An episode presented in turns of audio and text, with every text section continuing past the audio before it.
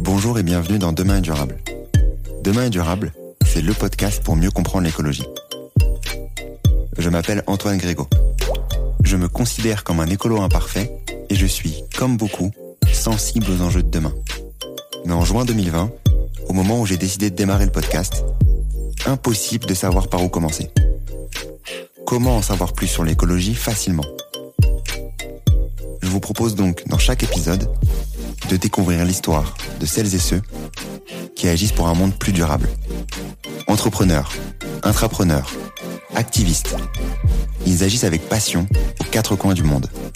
En France bien sûr, mais sur tous les continents, pour nous permettre d'espérer demain un monde plus durable. Quelles sont leurs solutions? Pourquoi ont-ils décidé de se lancer?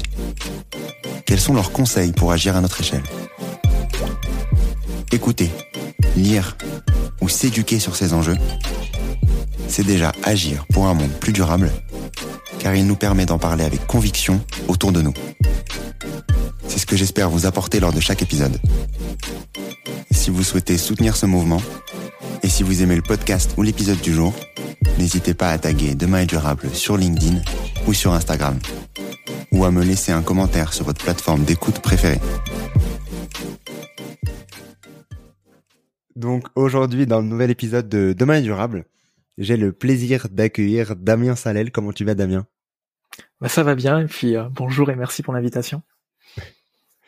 Merci à toi d'avoir répondu présent aujourd'hui pour euh, pour parler d'un sujet que j'ai pas encore euh, disons suffisamment abordé au sein de Demain est durable, même si on a commencé à l'aborder sur certains épisodes, notamment avec Eugénie de, de Enercop, à savoir les énergies renouvelables. Euh, et plus particulièrement le, le, le, photovoltaïque, vu que tu es expert sur le sujet, je te laisserai te présenter euh, par la suite. Mais euh, surtout comprendre comprendre ces thématiques-là, comprendre ce qui va, ce qui ne va pas, comprendre vraiment ce qu'est du photovoltaïque, les les bienfaits, les potentielles limites d'un point de vue CO2, impact et, et mix électrique possible, inimaginable en France et, et, dans le monde. Bref, beaucoup beaucoup de sujets à, à discuter aujourd'hui. mais avant toute chose, Damien, je te propose de te présenter. C'est la moindre des choses. Euh, donc, qui es-tu, Damien? Très bien. Euh, eh bien, donc je suis en fait un, ingénieur en, énergie, climat. Donc, euh, j'ai fait une école d'ingé qui s'appelle INSA de Lyon, en génie énergétique et environnement. Donc, c'était une école assez généraliste hein, où on étudiait à la fois la thermique du bâtiment, les machines thermiques et puis le traitement de l'eau et des déchets. Et donc, à la fin de mes études, je me suis spécialisé euh, sur tout ce qui était plan climat, air, énergie territoriaux. Et donc j'ai travaillé pour une collectivité territoriale qui s'appelle euh, Valence Romain Aglo. Euh, et donc euh, donc c'est dans, dans la Drôme, hein, donc au sud de Lyon, avec deux pôles urbains, Valence et Romans. Et donc l'objectif en fait de ces plans climat, air, énergie territoriaux, eh bien c'est de planifier la transition énergétique sur un territoire, donc c'est-à-dire ce pôle urbain plus euh, quelque part ce qu'on pourrait appeler euh, l'ARPI. Et, euh, et donc cette transition énergétique, elle n'est pas seulement énergétique, hein, il y a aussi une transition alimentaire, donc c'est quelque chose vraiment de très global hein, qui se limite pas seulement à l'énergie, mais l'énergie c'est un, un, gros point. Et puis voilà, on parle de plan climat, air, énergie territoriaux, donc l'enjeu c'est de traiter l'énergie, mais aussi la qualité de l'air et l'adaptation au changement climatique. Donc en fait, j'ai commencé d'abord par une démarche, on va dire, assez généraliste, et puis, euh, moi, un des gros sujets qu'il y avait dans ce plan climat air énergie territorial, bah, c'était en fait le développement des énergies renouvelables. Et en l'occurrence, sur le territoire, il y en avait euh, essentiellement trois. Donc, c'était euh, l'éolien, le photovoltaïque et la méthanisation. Et puis après donc un an et demi, j'ai quitté donc cette collectivité pour travailler dans une association qui est vraiment spécialisée sur le photovoltaïque. Donc c'est l'association Espul et donc euh, depuis, euh, donc je travaille pour euh, cette association. Et donc nous, en fait, notre rôle au sein de cette association, donc on est, en fait, on est une sorte d'ONG, hein, donc on n'est pas vraiment financé par des producteurs, on est plutôt financé en fait par l'État, par l'agence de la maîtrise de l'énergie, donc l'ADEME, et par des collectivités territoriales, parce qu'en fait, on a un rôle d'information euh, quelque part un rôle de service public pour informer eh bien euh, les professionnels, les particuliers sur euh, le photovoltaïque en général. Donc il y a plein de questions en fait qui peuvent être liées à cette énergie. Hein. donc euh, pas seulement des questions techniques, hein. il peut y avoir des questions administratives. Hein. quelle procédure faire pour installer faire une installation chez soi. Et, et donc voilà, depuis donc je travaille pour cette association. Et eh ben tu es donc au bon endroit pour partager ça avec avec le public. Exactement. Euh, euh, bah, on, va on va démarrer directement dans le vif du sujet. Est-ce que tu peux euh, avant de de avant de parler plus en détail de où est-ce qu'on peut situer sur le photovoltaïque, de de redéfinir ce que c'est en fait? Ouais, tout à fait. Alors c'est vrai qu'on souvent on parle d'énergie solaire, hein, mais l'énergie solaire c'est quelque chose en fait de plus vaste que le photovoltaïque parce que en fait avec du solaire on peut faire euh, il y a plusieurs sous-types d'énergie. Hein. Il y a euh, par exemple le solaire thermique, dont euh, l'objectif c'est de produire de la chaleur et non pas de l'électricité. Donc avec du solaire thermique en général, ce qu'on va faire c'est produire de l'eau chaude sanitaire, par exemple pour alimenter la douche ou, l'eau qu'on va utiliser dans la cuisine. dans certains cas, le solaire thermique peut être utilisé pour. Tu voulais poser une question? Ouais, non, juste le solaire thermique, c'est quoi exactement du coup? Eh bien, en fait, c'est c'est c'est un capteur euh, dans lequel on va faire circuler de l'eau et qui va être chauffé en fait par le capteur. Et donc on va faire monter euh, l'eau à, peut-être 60 degrés et puis on va ensuite la stocker dans un ballon d'eau chaude. Ok, très bien. Donc c'est quelque chose d'assez simple en fait en termes de technologie, euh, mais qui en France, euh, c'est une technologie qui a eu du mal à se développer, mais qui s'est beaucoup plus développée dans d'autres pays. Hein. Euh, par exemple en Israël, quasiment toutes les maisons ont du solaire thermique. Donc c'est quelque part un, enjeu social. Et puis euh, après, il y a des technologies qui sont un peu plus rares aussi. Euh, donc euh, on, a, par exemple, que ce soit aux États-Unis ou dans le sud de l'Espagne, des systèmes où en fait on va mettre énormément de miroirs qui vont capter la lumière du soleil pour la concentrer en un point, dans lequel en fait on va on va faire tourner une turbine du fait de, du différentiel de chaleur qui est produit par euh, l'échauffement lié à ces miroirs. Et ça, c'est une technologie beaucoup plus rare et qui permet là pour le coup de produire de l'électricité et sur euh, une électricité qui serait euh, quelque part aussi moins variable parce que là on, parle d'une chaleur importante qui peut aussi rester un certain temps, y compris même lorsque la nuit tombe.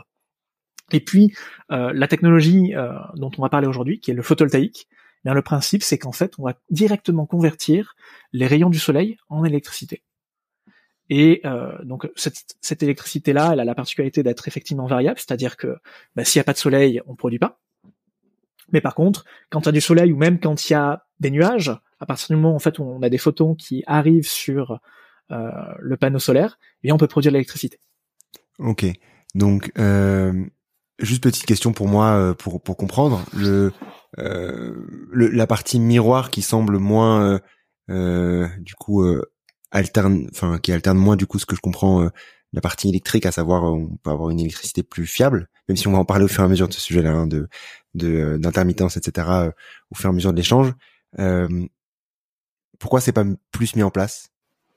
Eh bien parce qu'il faut vraiment beaucoup beaucoup d'ensoleillement. Hein. donc c'est une technologie qu'on peut déployer vraiment dans les endroits très très ensoleillés comme bah, l'Andalousie par exemple ou certaines régions en Californie et qui aujourd'hui en fait euh, a du mal à être compétitif par rapport au solaire photovoltaïque.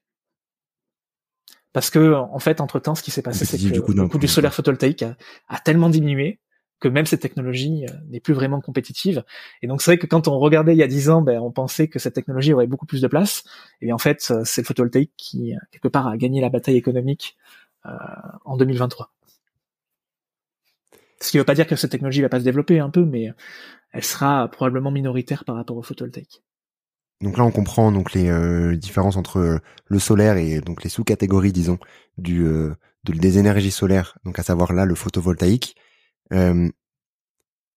Concrètement, quelles sont les projections? Parce que d'abord, je veux partir vraiment du global avant d'aller plus dans le précis de la production, savoir comment c'est produit et, des, de la partie intermittence, création d'électricité, etc.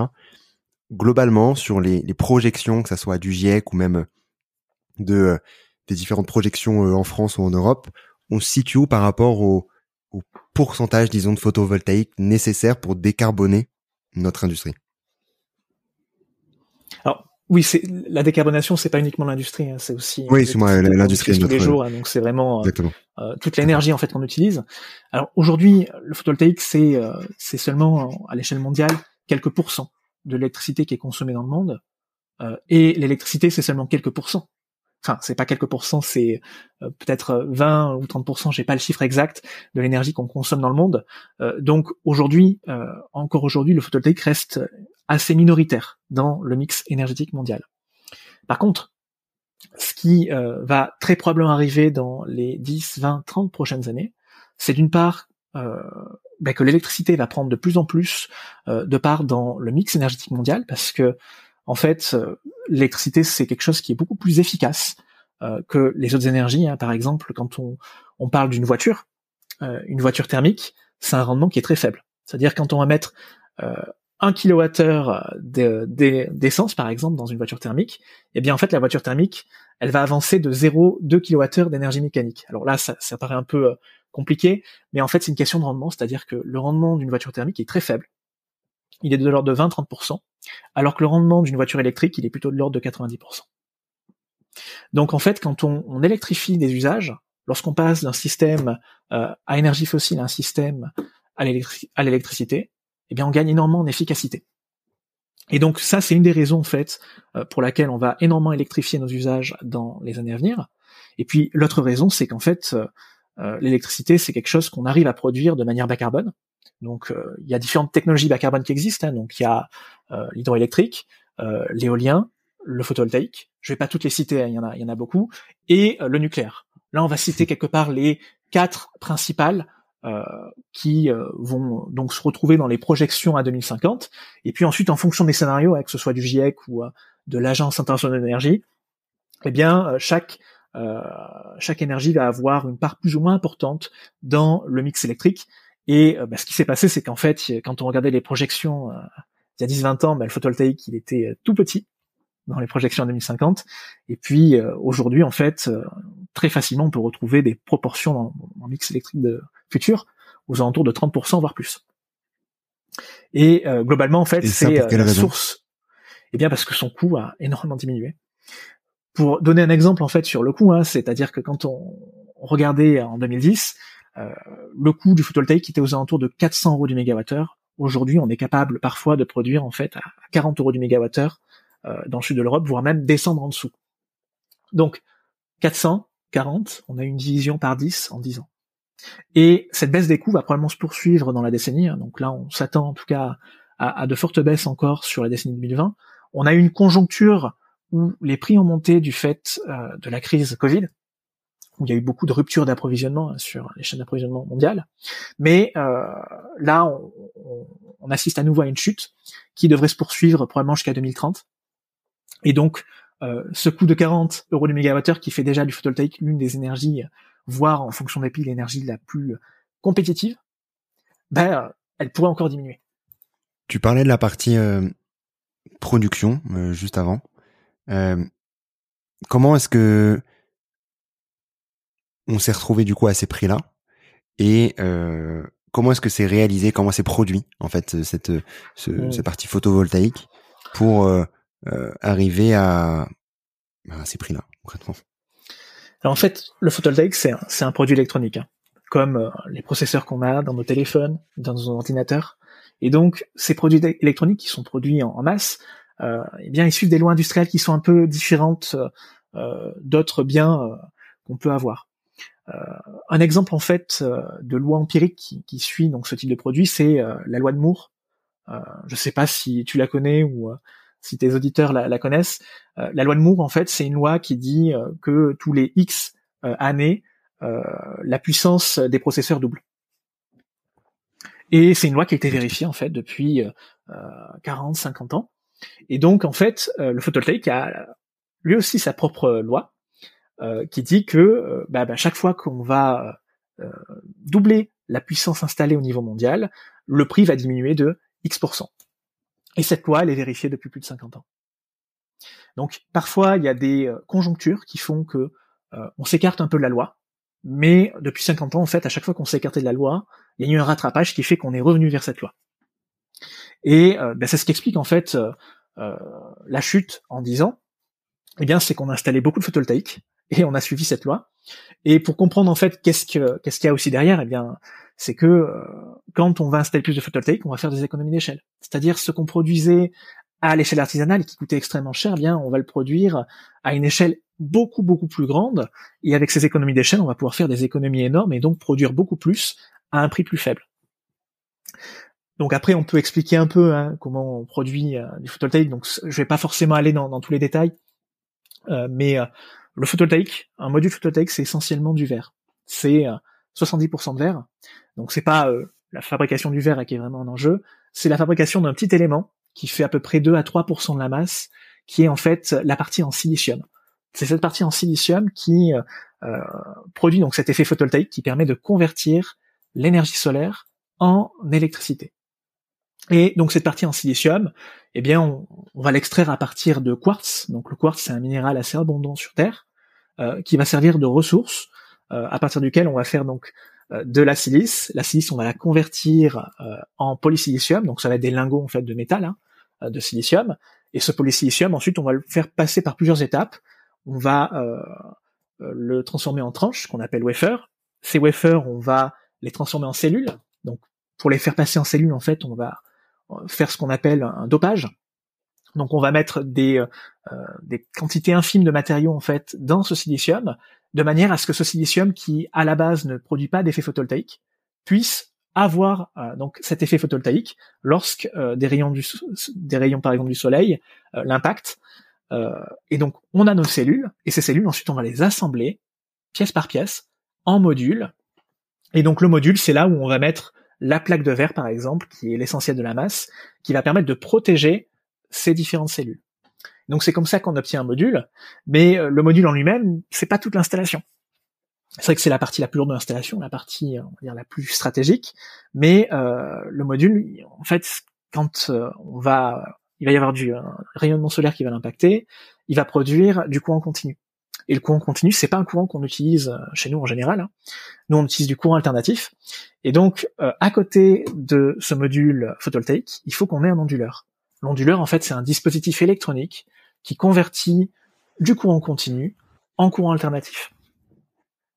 Et donc, avec ça, on va aussi avoir euh, différents dispositifs qu'on va ajouter. Je vais pas aller dans tout le détail, mais donc en fait voilà, on peut pas raisonner juste avec un module. Il y a aussi euh, des onduleurs qu'il faut ajouter. Il faut aussi qu'il y ait un système de pause, hein, parce que les modules, euh, on va pas les installer euh, tout seul sur une toiture. Hein. Il faut qu'il y ait quelque chose qui les tienne sur une toiture. Si on fait un parc au sol, bah, pareil, il faut qu'il y ait un système qui tienne les modules.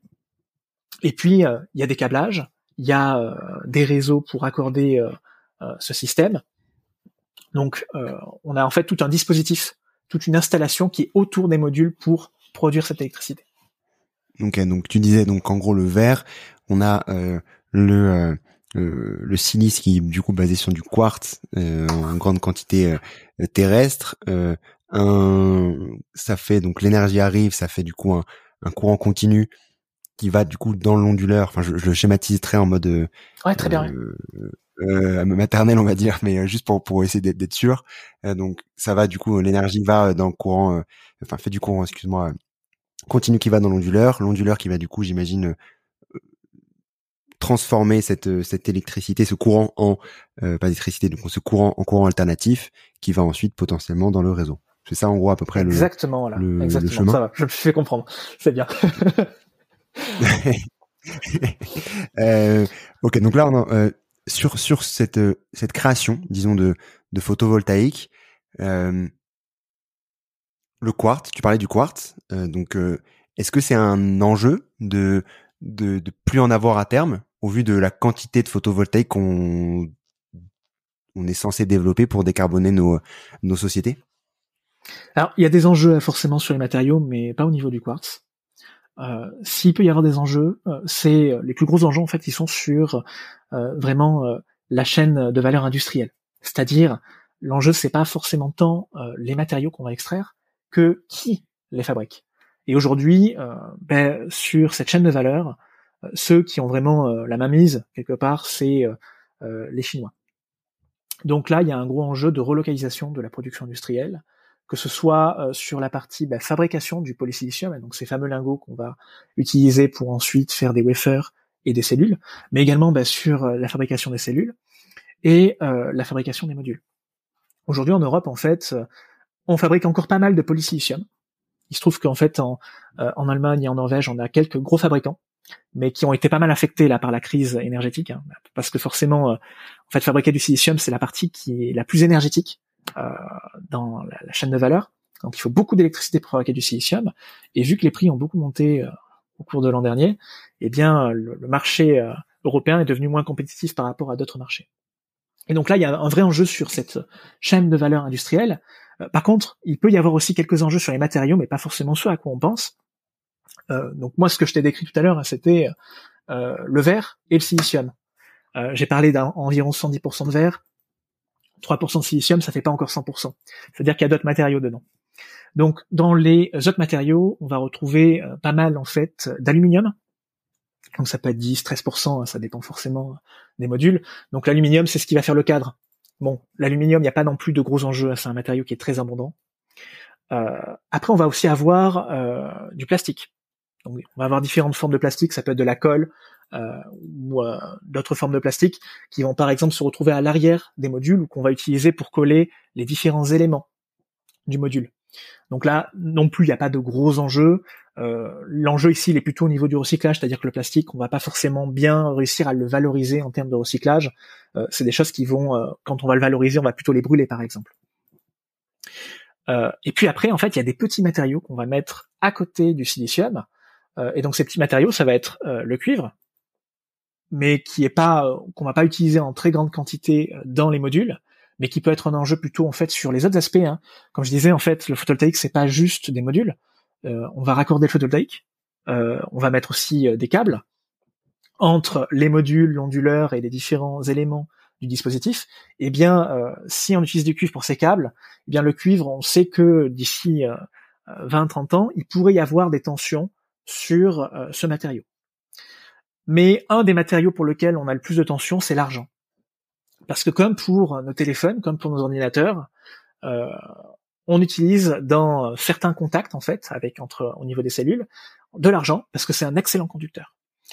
Et donc certes en fait depuis depuis dix ans en fait on, a énormément amélioré les procédés, c'est-à-dire qu'on utilise de moins en moins de moins en moins d'argent, mais pour autant euh, quand on voit la demande en module, il pourrait y avoir des tensions sur ce matériau, mais là aussi il faut pas non plus exagérer en fait ces tensions dans le sens où euh, bien ça fait dix ans en fait qu'on diminue très très fortement euh, l'usage d'argent pour euh, les modules.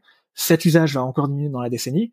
Et puis, si on n'arrive pas en fait à, mettre de l'argent parce que ça coûte trop cher, eh bien, on aura probablement la possibilité de substituer par un autre matériau qui pourrait être par exemple le cuivre. Parce qu'en fait, l'argent, en fait, on l'utilise vraiment de très faible quantité. Donc, même s'il peut y avoir des tensions sur le cuivre, les tensions sur le cuivre, en fait, on les a quand on parce que quand on fait des gros câbles. Mais là, ce dont je parle, c'est vraiment des tout petits bouts de cuivre qu'on met au niveau des contacts. Donc, même s'il y a des tensions euh, dans 10 ans, 20 ans sur le cuivre pour faire des câbles, euh, ces tensions seront euh, ne seront pas vraiment importantes pour les contacts des cellules. Ok, c'est c'est c'est clair là-dessus sur les sur l'extraction de ces de ces différentes de ces différentes parties, le cuivre, l'aluminium et et autres. Est-ce qu'il y a des des sujets sur la manière dont c'est extrait, parce qu'on pense quand on pense euh, à l'extraction euh, euh, des, des, minerais d'une manière globale, on, pense à tout ce qui va derrière. J'en avais parlé avec Agnès Crépet de, de Fairphone notamment sur sur cette partie-là. Est-ce que c'est un sujet aussi pour pour la partie photovoltaïque ou pas? De toute façon, en fait, à partir du moment où on extrait quelque chose, il y a toujours un sujet. Il y a toujours un sujet. Alors, euh, si tu as parlé par exemple des téléphones, euh, peut-être qu'il y avait ce sujet euh, euh, du cobalt ou des terres rares, qui là pour le coup pose aussi des questions plus importantes, par exemple en termes de travail des enfants ou de travail dans des mines artisanales au Congo. Il n'y a pas de cobalt dans les modules photovoltaïques, il n'y a pas de terres rares dans les modules photovoltaïques, mais par contre, euh, l'extraction du cuivre, euh, ça se fait essentiellement, par exemple, dans des très très grandes mines, par exemple au Chili, euh, des mines industrielles. Donc, on n'est pas du tout sur le même type de mine. Hein, c'est pas euh, c'est pas les fameuses mines de cobalt, mais il y a quand même des enjeux sur la pollution. à partir du moment où on extrait un matériau, il y a toujours un enjeu sur la pollution. En fait, la question qu'il faut se poser après, c'est est-ce qu'on veut forcément que les mines soient dans des pays qui ne sont pas des démocraties? Donc là, il y a un enjeu aussi. alors, c'est vrai que nous, pour le coup, on n'a pas forcément beaucoup de cuivre, je pense, en, Europe. Donc en fait, il faut, il faut identifier de bons fournisseurs qui quelque part ont une politique qui limite quelque part les dégâts sur l'environnement. et puis en fait, tout ce qu'on peut localiser en Europe, il y a un enjeu aussi à se poser une question. Mais est-ce qu'il faudrait pas qu'on relocalise chez nous? Parce que chez nous, on maîtrise au moins nos procédés et on sait qu'on va pas faire travailler des enfants dans nos mines. Donc ça, c'est une question qu'on peut se poser, mais euh, aussi pour recadrer un peu le sujet, euh, ce qui est assez étonnant en fait par rapport à ces enjeux miniers, c'est que depuis quelques années, on se pose énormément de questions sur euh, le fait que ben, peut-être que la transition énergétique, elle serait pas si verte que ça parce que on extrait des minéraux qui sont polluants. mais ce qu'on oublie en fait, c'est que quand on produit l'électricité à base de photovoltaïque, on vient remplacer des énergies fossiles. On vient remplacer du pétrole, du gaz, du charbon. Et ces énergies qu'on vient remplacer, euh, en termes de pollution, en termes de droits humains, euh, elles posent aussi des questions qui sont peut-être euh, un poil plus importants. Là, par exemple, aujourd'hui, quand on installe du photovoltaïque en France, ce qu'on vient remplacer, c'est du gaz essentiellement. C'est-à-dire que les, quand on, injecte de l'électricité sur le réseau en France, nos centrales à gaz vont moins tourner, ou on va exporter ou moins importer d'électricité de la part de nos voisins qui eux-mêmes utilisent des centrales à gaz ou des centrales à charbon. Donc faire du photovoltaïque en France, c'est moins de charbon, moins de gaz. Et là, on peut se poser la question de ce charbon, quel impact sur l'environnement lorsqu'on l'extrait euh, euh, dans des mines en Allemagne? Euh, Ce gaz qui est importé par exemple, alors auparavant c'était de Russie, hein, donc la Russie, la guerre en Ukraine, hein, donc on sait que mmh. là il y a quand même des grandes questions. Aujourd'hui, ce gaz provient soit de LNG américain, soit de LNG provenant du Qatar. Alors il n'y a pas que ça, il y a aussi d'autres fournisseurs. Il y a l'Algérie, la Norvège, mais là aussi il y a quand même des questions à se poser si on pouvait moins importer de LNG, euh, là aussi, il y a des enjeux qui concernent à la fois l'environnement et les droits humains. Et donc, euh, quoi qu'il arrive, en fait, on, va aller vers des euh, technologies qui auront toujours un impact sur l'environnement. Donc l'enjeu ensuite, c'est de choisir celles qui ont le moindre impact, de trouver des fournisseurs qui, eux aussi, sont dans une démarche qui limite les impacts. donc on n'empêchera jamais les impacts, mais l'idée, c'est de les limiter au maximum. Et puis après, ça pose la question de la sobriété, c'est-à-dire euh, est-ce qu'on a besoin de consommer autant d'énergie? Euh, Ça, c'est des questions à poser. Hein. Et pour autant, euh, là aussi pour nuancer, la sobriété ne fera pas tout. Même si on s'oriente vers un scénario très très ambitieux sur la sobriété, comme on, a pu le voir, on va en développer un peu plus tout à l'heure sur les scénarios de transition énergétique, on s'oriente vers une augmentation de la consommation d'électricité. Parce que, comme je te disais hein, tout à l'heure, hein, l'idée c'est que dans euh, les 10, 20, 30 années à venir, l'électricité remplace peu à peu les énergies fossiles dans notre mix énergétique.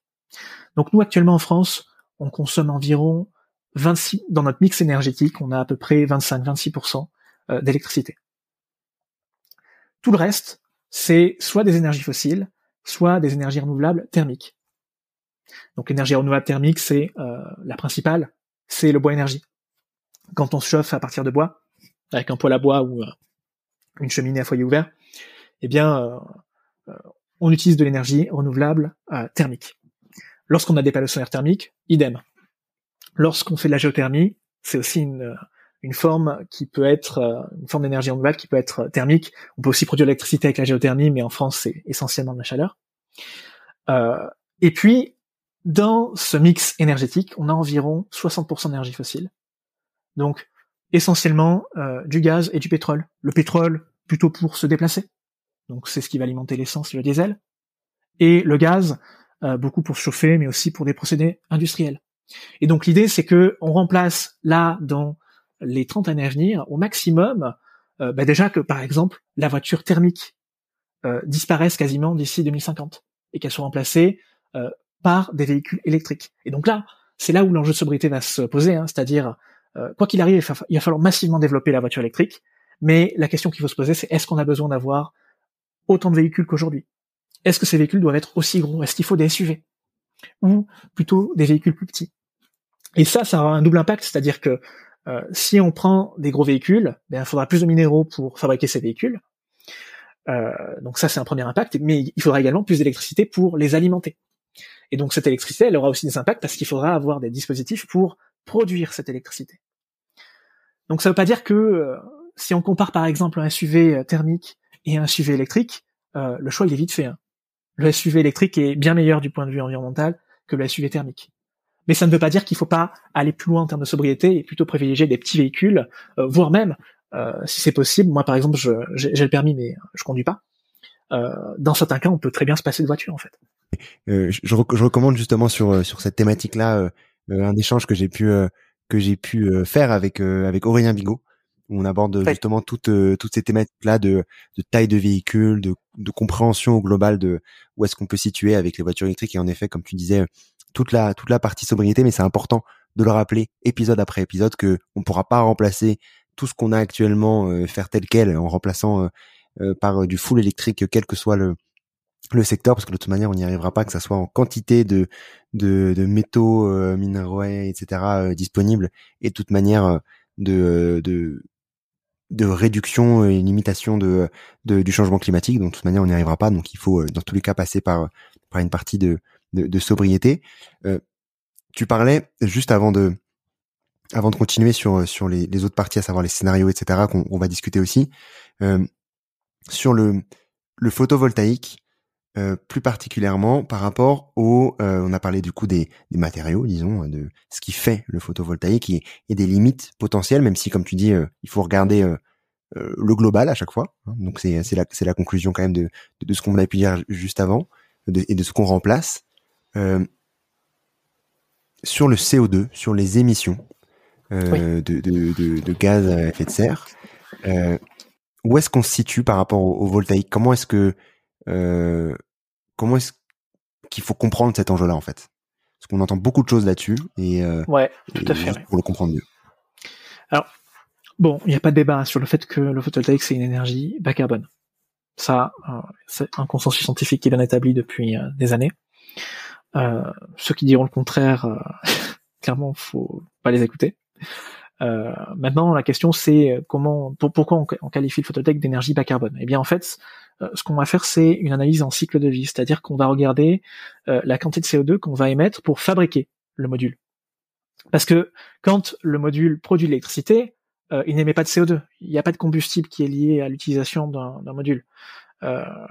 pareil, quand on le recycle, en fait, on va même diminuer les émissions de CO2 parce que quand on va recycler un module, par exemple, pour euh, fabriquer, euh, alors c'est quelque chose qui, va bientôt arriver en fait dans, quelques années, c'est-à-dire qu'on commence à développer des technologies pour fabriquer de nouveaux modules à partir d'anciens modules en les recyclant. Eh bien, quand on recycle un module, on va consommer moins d'énergie que si on avait extrait le matériau euh, depuis, bah, par exemple, depuis du quartz avec un raffinage. Donc en fait, le recyclage, c'est quelque chose de vertueux qui va même diminuer les impacts. Donc en fait, la seule phase qui est vraiment euh, polluante, c'est la phase fabrication. Et en particulier, bah, par exemple, la fabrication des, lingots de polysilicium. Hein. donc quand on va on, va raffiner euh, le quartz pour fabriquer de la silice, puis la silice on va la, on va euh, la traiter pour que on crée des lingots de polysilicium qu'on va ensuite fondre pour faire des, des, lingots monocristallins. Et eh bien tout ça, c'est des procédés qui consomment beaucoup d'électricité en fait. Et vu qu'aujourd'hui l'essentiel euh, de ces lingots sont fabriqués en Chine et qu'en Chine une bonne partie de l'électricité provient de charbon, eh bien c'est une partie qui est très polluante. Euh, mais pour autant, quand on met euh, donc cette pollution au regard de la production du module sur l'ensemble de sa durée de vie, eh bien on arrive à des chiffres qui sont relativement bas, y compris pour des modules chinois, donc des modules fabriqués avec du charbon, enfin de l'électricité au charbon. On arrive aujourd'hui aux alentours de 30 grammes CO2 par kilowattheure. Euh, pour comparaison, euh, le nucléaire français, on est entre 4 et 6 euh, en fonction des estimations. Donc c'est plus polluant que le nucléaire français, mais en termes d'ordre de grandeur, il y a vraiment une différence très faible. L'éolien, on est aux alentours de 12. L'hydroélectrique, on est aussi à peu près dans ces ordres de grandeur-là. et comparé aux fossiles, eh bien, quand on va regarder par exemple des centrales à gaz, on est au minimum à 400 en fonction des estimations, on peut même monter à 600, si on prend en compte par exemple les fuels de métal. Euh, le fuel, on est à plus de 700. Et euh, le charbon, on peut être à 900, voire 1000 grammes CO2 par kilowattheure. Donc en fait, ce qu'on voit, c'est que par rapport à, la moins pire des énergies fossiles, euh, entre le photovoltaïque et le gaz, par exemple, on a plus d'un facteur 10 en termes d'émissions. Donc c'est pour ça qu'on parle d'énergie bas carbone en fait. Les énergies bas carbone, c'est celles qui ont un facteur 10 par exemple avec les énergies fossiles en termes d'émissions de CO2. Et ce qu'il faut voir, c'est que ben, demain, si on fabrique du photovoltaïque à partir d'une énergie bas carbone, vu que, comme je l'ai dit, en fait, hein, pour fabriquer du photovoltaïque, il faut essentiellement de l'électricité pour alimenter des fours électriques, eh bien, la pollution émise par le photovoltaïque va être fortement diminuée. Par exemple, il y avait l'ADEME qui avait fait une étude hein, euh, qui avait estimé que globalement, si on relocalisait euh, l'ensemble de la chaîne de valeur en France, où on dispose d'une électricité bas carbone, eh bien on pourrait diviser les émissions liées au photovoltaïque par deux, par rapport à des modules chinois. Donc, pour compléter, par contre, il, peut y avoir un autre sujet en fait, et c'est ça qui fait débat en France, c'est que euh, pour certains, certaines personnes, euh, et je pense notamment à, à Monsieur Jancovici, euh, on, on, quand on installe du photovoltaïque en France, on remplace du nucléaire. Et donc, quand on fait ce calcul-là, on considère que le photovoltaïque remplace du nucléaire, eh bien c'est sûr que le calcul n'a pas l'air bon, puisque forcément, on compare une énergie qui est peut-être à 30 grammes CO2 par kWh avec une énergie qui a 6 grammes CO2 par kWh, et bien forcément là, euh, on a l'impression qu'on pollue plus. Sauf que c'est pas ce qui s'est passé en France en fait. Ça s'est jamais passé. En France, le photovoltaïque et l'éolien ont toujours remplacé des énergies fossiles. Euh, soit euh, en faisant moins tourner nos centrales thermiques charbon, gaz en France, soit en améliorant notre balance commerciale, c'est-à-dire que euh, ben, parfois quand on a des surplus d'électricité, en fait, on va l'exporter chez nos voisins qui, eux, vont moins utiliser leurs centrales thermiques fossiles. Et quelque part, c'est la même chose pour le père de Flamanville, hein, parce que le père de Flamanville, si on, on avait réussi à le mettre en service, une bonne partie de sa production aurait été exportée chez nos voisins. Mais l'important quelque part c'est le climat. C'est-à-dire que du coup, pourquoi est-ce qu'on ouais, pourquoi est-ce qu'on a ces ces ces, euh... ces approximations euh, sur sur cette thématique-là? Pourquoi est-ce qu'on pourquoi est-ce qu'on quand je dis on euh, c'est Monsieur Jean Covici et toutes les personnes qui s'y connaissent hein, probablement, mais euh, sur, sur, ces thématiques-là, comment est-ce qu'on qu'on sait qu'est-ce que ça peut remplacer en fait? Bon, je pense que sur le, le pourquoi, euh, c'est des questions qu'il faudrait poser euh, aux personnes qui, euh, qui quelque part répondent ce type de, de, Moi, je juge carrément que pour moi, ce sont des fausses informations, hein, puisque il y a eu des notes de RTE qui viennent contredire ces informations, et, et donc il faudrait arrêter de les propager. Et, et j'espère que tes auditeurs du coup ne, les propageront plus. maintenant, sur la question technique, hein, comment on a réussi à prouver ça Eh bien, en fait, il y eu, il y a eu pas mal d'études qui ont été faites sur le sujet. Euh, notamment de RTE. Donc RTE, c'est le gestionnaire de réseau de transport. Euh, donc c'est un réseau de transport d'électricité en France. Donc c'est euh, un organisme qui est chargé en fait de l'équilibre offre-demande. C'est eux qui s'assurent qu'à chaque instant, on ait autant de consommation que de production à l'échelle française pour éviter que le réseau s'effondre et qu'on ait un blackout. Et donc eux, en fait, ils sont très compétents sur ce sujet, donc ils, ils comprennent bien ces enjeux sur euh, les flux d'électricité, et euh, ils ont remarqué en fait dans le débat public qu'il y avait euh, beaucoup d'opposition en fait aux énergies renouvelables qui, selon pas mal de, de, personnes, remplaceraient du nucléaire. Et donc c'est pour ça qu'en 2019, ils ont fait une note pour dire ben non, c'est faux. L'ADEME est venu confirmer ses propos, hein, donc ils ont fait une étude avec Artelis. et en fait, ce que eux ils ont fait, c'est qu'ils ont ils ont simulé le mix électrique en fait euh, tel qu'il aurait pu euh, agir euh, sans présence d'éoliennes photovoltaïques. Et la conclusion qu'ils en ont tirée, ben, c'est qu'on aurait utilisé plus de centrales fossiles, ou nos voisins auraient utilisé plus de centrales fossiles, que ce soit du gaz ou du charbon. Je sais pas si j'ai bien répondu à ta question du coup, mais si si totalement totalement. si moi je mettrai je mettrai les, les, les, potentiels liens si tu pourras me les partager dans les dans, dans les notes de l'épisode ça ça permettra aussi de euh, de lire en détail ce qui, ce qui est marqué parce que c'est toujours intéressant de comprendre euh, ce que dit la RTE, ce que dit euh, ce que dit l'ADEME, etc. C'est toujours des, des rapports qui sont qui sont passionnants à lire pour euh, pour les pour ceux qui adorent les, les rapports comme moi. sur tu parlais d'un sujet juste avant parce que en fait on, on l'aborde à, à, peu près. C'est c'est la partie un peu loin de la partie intermittence. Enfin, dans, dans, ce que j'ai compris un peu de, de cette thématique-là, euh, même si je veux pas aller dans le détail parce que l'objectif c'est que tu répondes surtout, euh, euh, j'ai l'impression qu'il faut du coup d'autres d'autres types d'énergie pour compenser, euh, enfin d'autres types d'électricité, donc d'autres types d'énergie pour compenser l'intermittence potentielle des de type photovoltaïque, etc. Comme tu en disais au début, s'il y a plus de soleil, ben il y a plus de il y a plus de d'électricité créée. Ouais comment, ça se passe sur cette thématique-là et, comment faire en sorte que ça soit pas, disons, compensé par du thermique justement, par par par du fossile, excuse-moi, par du fossile? Ouais, bien sûr. Euh, donc en fait, c'est, de toute façon, c'est un sujet qui est assez complexe. Euh, mais la problématique qu'on peut observer en fait dans beaucoup d'analyses, c'est que euh, beaucoup de gens qui vont dire on va remplacer ça par ce qu'on appelle le, dans le jargon souvent ils appellent ça le backup gaz fossile, c'est qu'en fait les, les, personnes qui vont défendre cette vision des choses, ils vont vraiment raison, raisonner de manière réductionniste. C'est-à-dire qu'ils vont isoler le système, ils vont considérer par exemple un système 100% éolien, un système 100% solaire, et puis, ils vont pas raisonner en termes de mix énergétique, c'est-à-dire, ben, que se passe-t-il quand on combine les différentes énergies entre elles, donc par exemple solaire, photovoltaïque, hydroélectrique, nucléaire, et, euh, et quand on les combine tous ensemble, eh bien, est-ce qu'on a vraiment besoin de gaz fossile? Et donc ça, en fait, pour faire ce type d'analyse, il faut, euh, faut faire une étude euh, assez complexe. Euh, c'est pas une seule personne qui va le faire, hein. donc soit, soit faut être chercheur spécialisé dans le domaine, soit faut s'appeler RTE ou l'ADEME. Et donc ces personnes-là ont fait des études, hein, donc sur le sujet. Donc euh, euh, il y a eu euh, l'étude ADEME qui a été publiée en, 2021 et en 2021 il y a aussi la, la publication de l'étude RTE donc Futur énergétique 2050.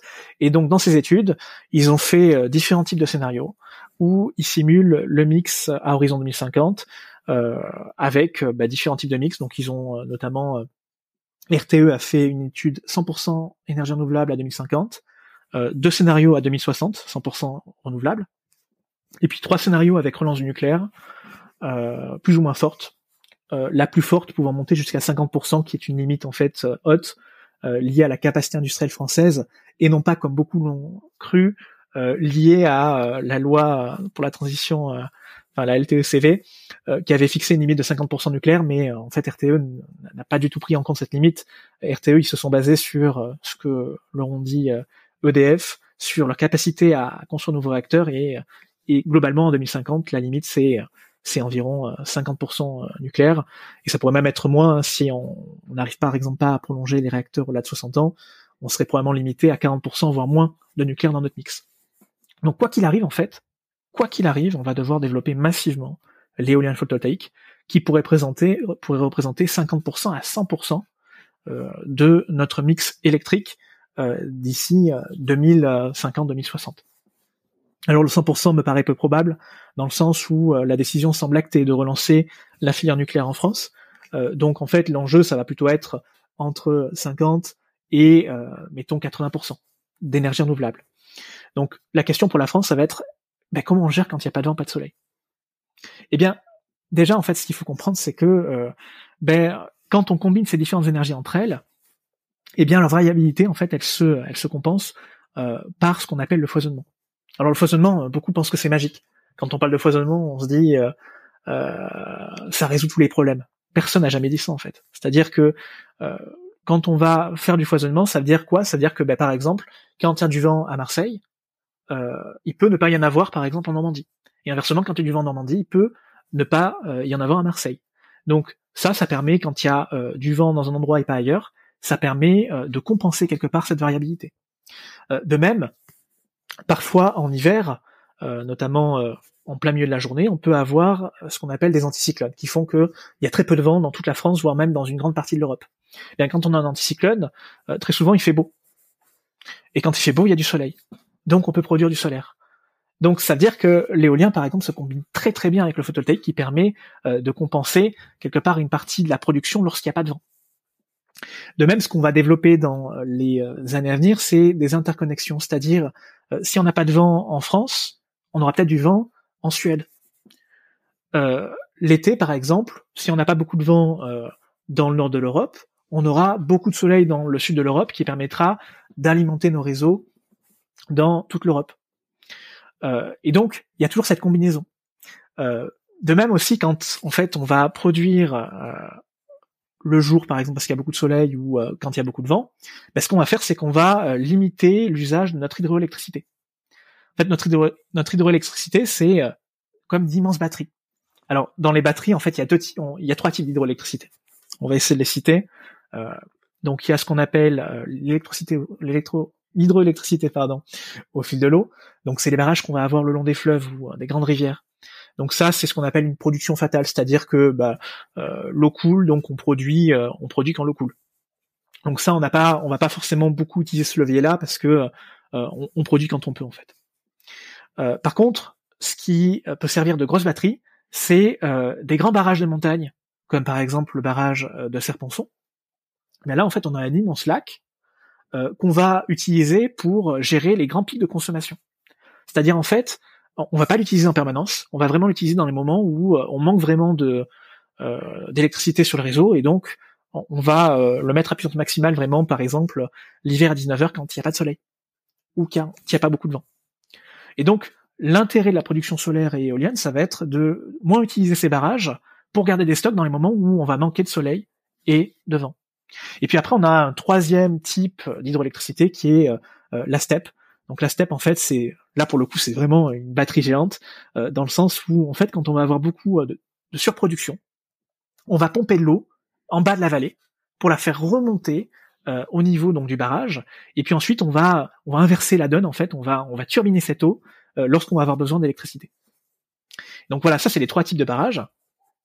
Et euh, effectivement, j'ai pas répondu encore à toute la question parce que c'est un sujet un peu compliqué. Mais déjà avec ça, on peut faire énormément de choses on peut faire énormément de choses, c'est-à-dire que euh, selon euh, RTE et l'ADEME, en fait, juste avec les interconnexions et notre hydroélectricité, et puis euh, la combinaison en fait de notre nucléaire et de tous nos moyens de production en France, eh bien en fait, on pourrait tout à fait gérer un mix basé à plus de 50 voire 60% d'énergie renouvelable, rien qu'avec ça.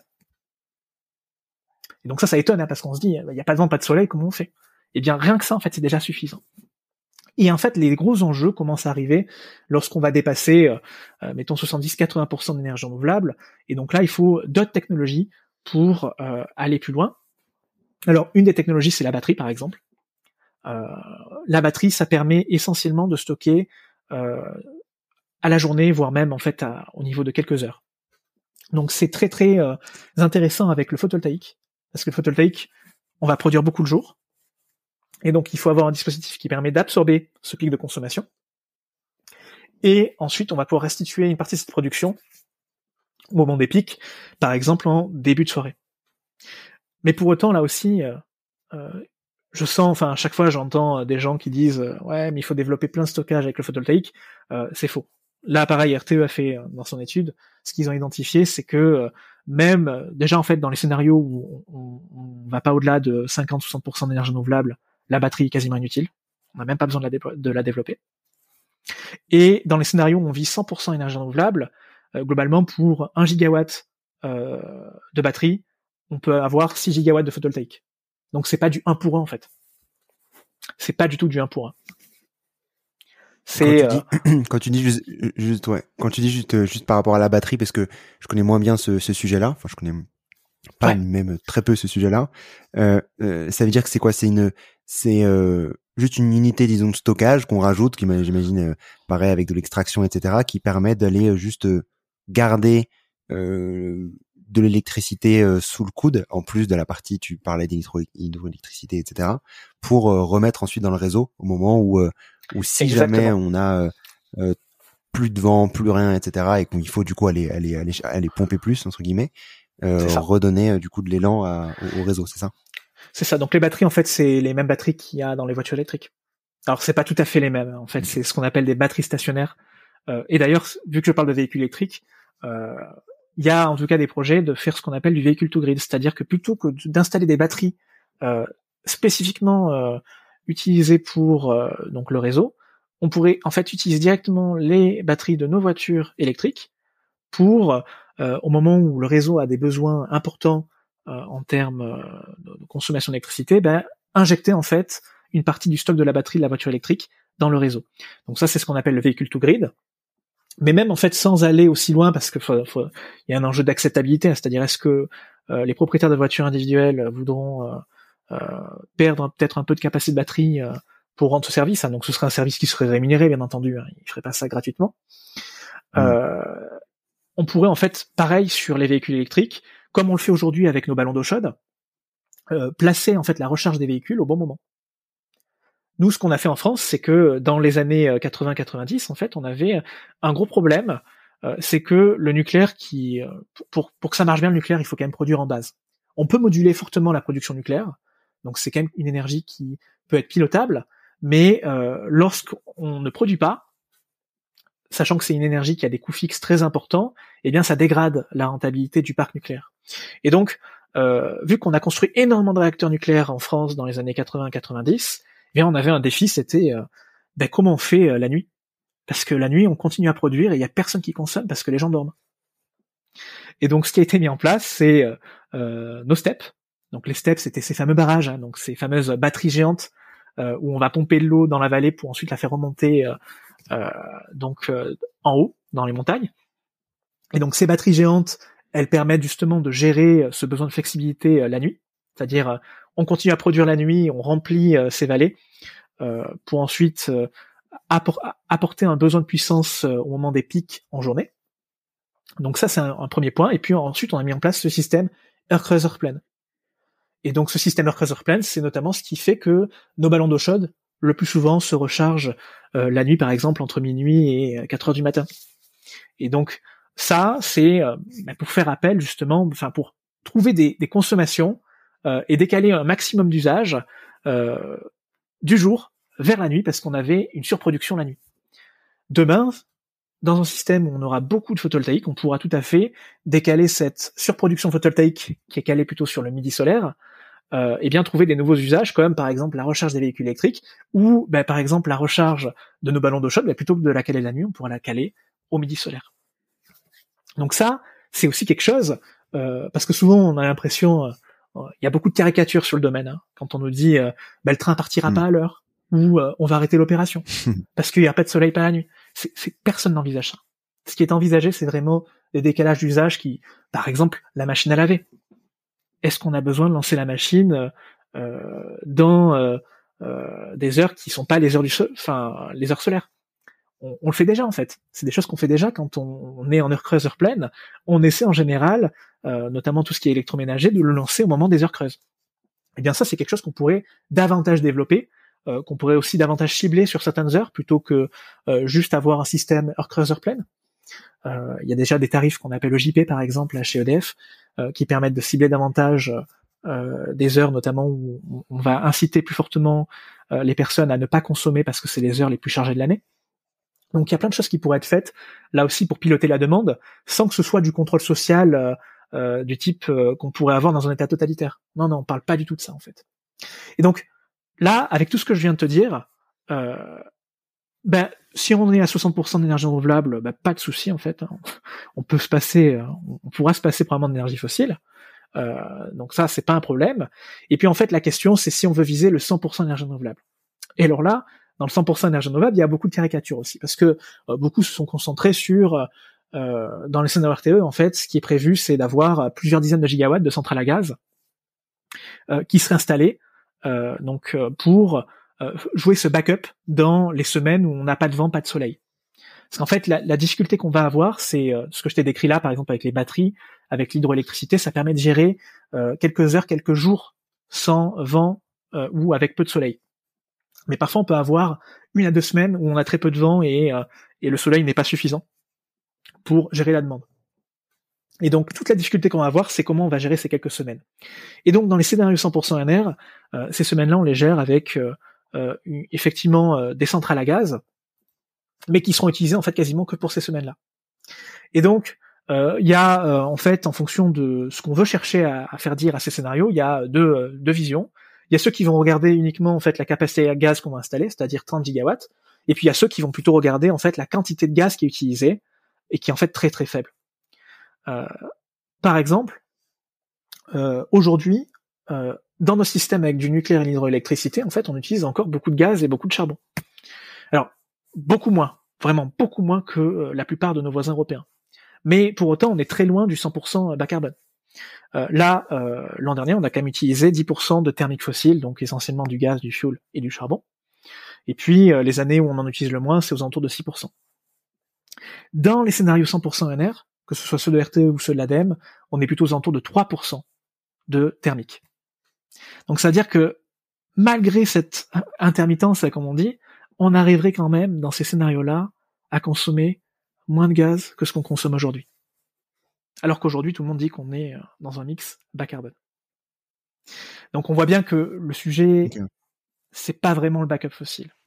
Après, la question, c'est effectivement le financement de ce backup, c'est-à-dire que euh, pour bien comprendre en fait ce qu'il y a derrière ces enjeux-là, c'est que euh, quand on va pas avoir de vent et, ni, de soleil, eh bien effectivement, il va falloir déployer une forte puissance pendant euh, un faible temps.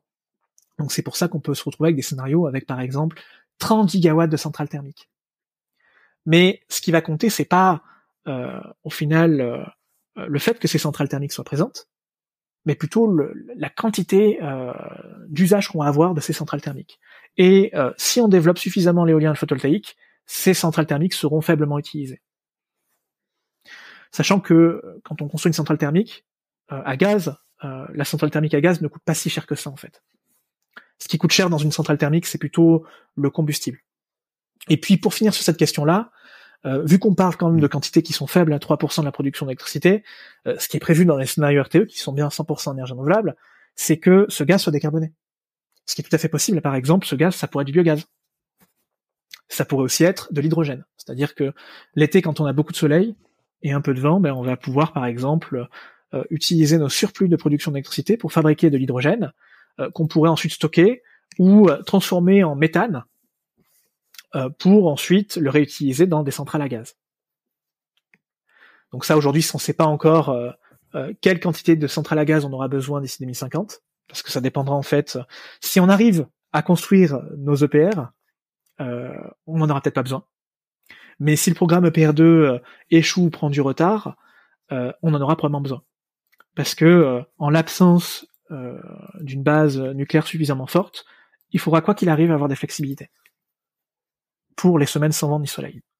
Et donc là, tout l'enjeu, ça va être euh, ces flexibilités, ben, s'assurer que euh, euh, derrière, on, on, émette le moins de CO2 possible pour ces flexibilités. Ben déjà, merci pour pour toutes ces, ces clarifications. Honnêtement, c'est c'est bien plus clair déjà de comprendre, comme tu disais. Euh, le, tu vois, enfin, c'est. Merci pour cette masterclass.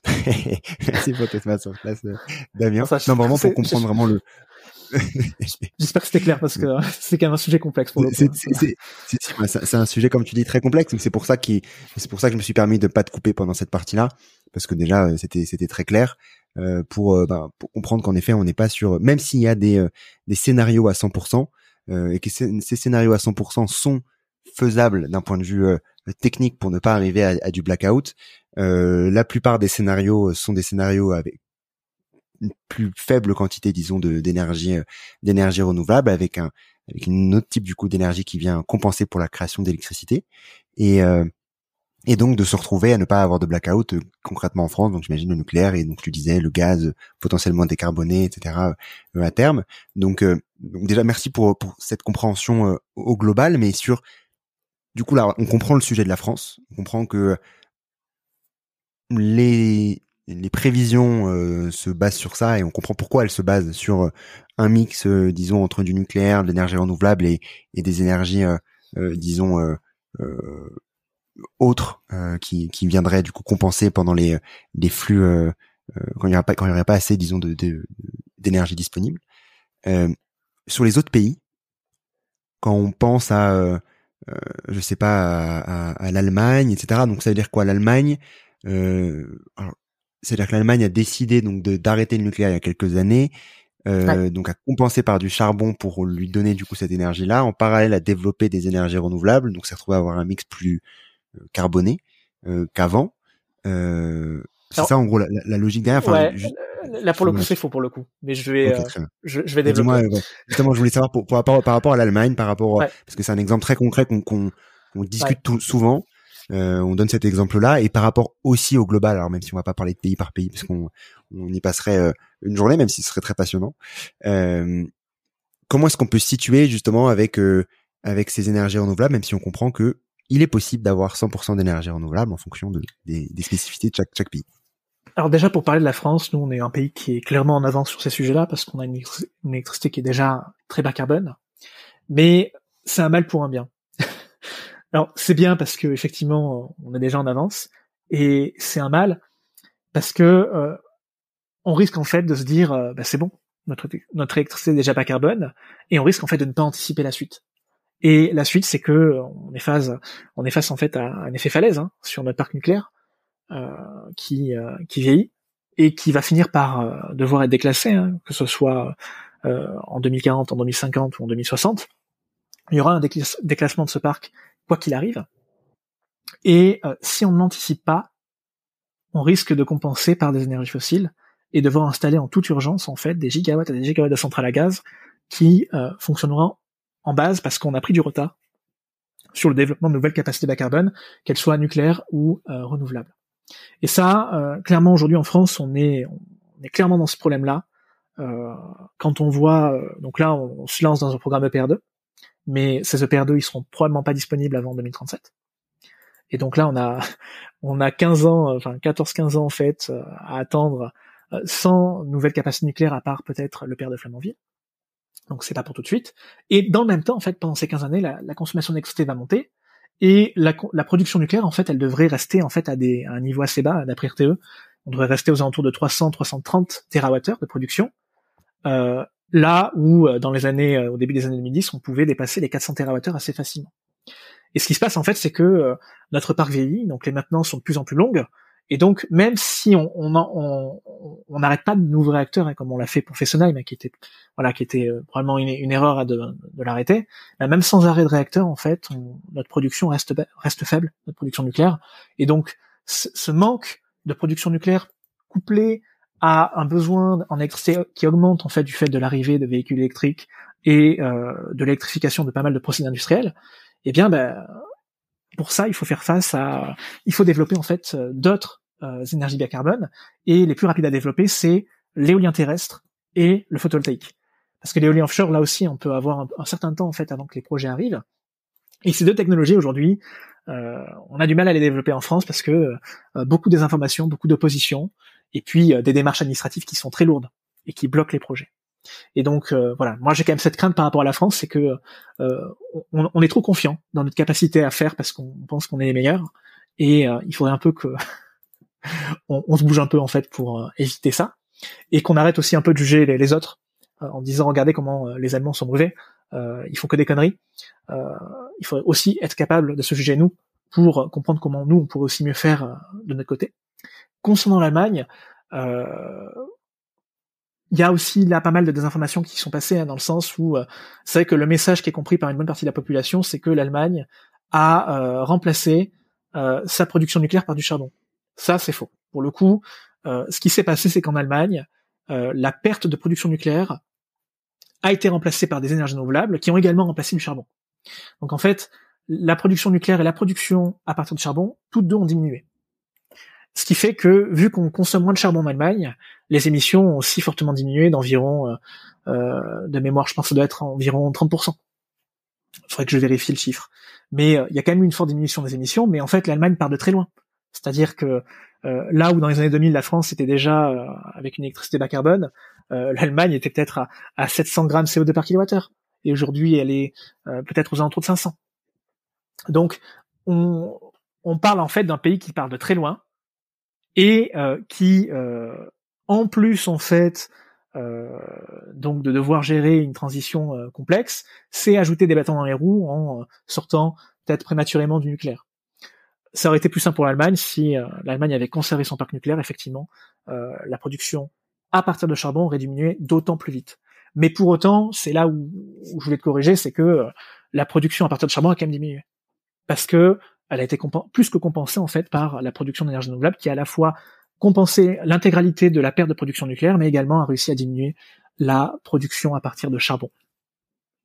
Donc voilà pour l'Allemagne. Le nucléaire, en fait aurait, aidé en fait à décarboner plus vite.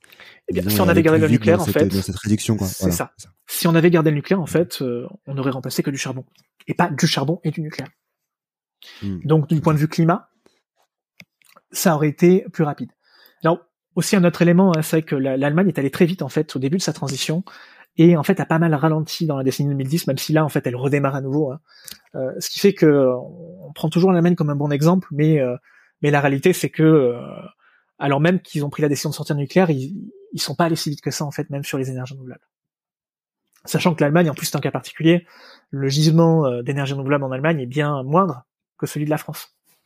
Donc nous en fait on dispose d'avantages, on va dire géographiques, qui sont bien plus importants euh, par exemple, la France, c'est le premier gisement éolien terrestre d'Europe. le deuxième gisement éolien d'Europe, lorsqu'on inclut l'offshore, parce que il se trouve que le Royaume-Uni a en fait un énorme potentiel offshore qui fait que quand on cumule offshore et, terrestre, c'est le premier gisement d'Europe. Mais par exemple, là sur l'éolien, on a un gisement qui est énorme. Sur solaire, quand on voit la région PACA, la région PACA c'est le même ensoleillement que certaines régions d'Australie. Ça, on s'en rend pas compte, mais en fait, on, on, a des régions qui ont un potentiel qui est vraiment formidable en termes d'énergie renouvelable, avec un développement qui est pourtant très faible. Et ça, voilà, ça c'est vraiment quelque chose qui est, qui est dommage et euh, qu'il faudrait qu'on arrive à changer en fait dans les années à venir si on veut réussir notre transition. Et puis euh, aussi, voilà, tu parles de l'Allemagne, euh, mais euh, moi c'est que cette focalisation elle commence un peu à me déranger parce qu'il y a vraiment, alors qu'en fait il y a plein d'autres exemples qui sont super intéressants. Hein. Je pense au Royaume-Uni par exemple. Au Royaume-Uni, eux, ils n'ont pas opposé en fait production nucléaire et renouvelable. Eux, euh, ils, prévoient par exemple de produire, euh, enfin de créer de nouveaux réacteurs. Donc notamment, ben, il y a Inclay Point, hein, donc euh, euh deux EPR qui sont actuellement en construction. Ils en prévoient peut-être un, troisième qui est actuellement en discussion.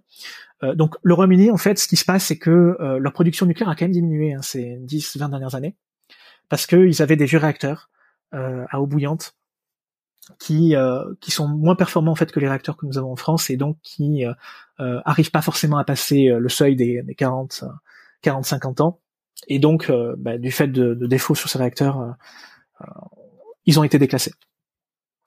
donc c'est pour ça que la production au Royaume-Uni a diminué alors même que ce pays n'est pas anti-nucléaire. Mais pour autant, le Royaume-Uni, en fait, ce qu'ils ont réussi à faire, c'est qu'ils sont quasiment sortis du charbon, alors que c'était le pays du charbon, hein, quand même les premières mines à charbon, c'était c'était quand même pas mal au Royaume-Uni. Et, euh, et là, en l'espace de 30 ans, en fait, ils sont sortis du charbon. Notamment, alors du fait en fait de grandes de, de, très fortes économies sur le, leur consommation d'électricité, euh, mais également d'un développement extrêmement fort de l'éolien, de l'éolien offshore, de l'éolien terrestre, et même du photovoltaïque. Hein. Donc le photovoltaïque, la production au Royaume-Uni est à peu près équivalente à celle de la France. Pourtant, euh, l'ensoleillement au Royaume-Uni est, est inférieur à celui de Dunkerque. Et nous, nous avons Marseille qui est un ensoleillement qui est proche de celui de l'Australie. Donc voilà, c'est euh, certains ont réussi à vraiment utiliser leur potentiel, d'autres moins. On pourrait aussi prendre l'exemple euh, de l'Espagne.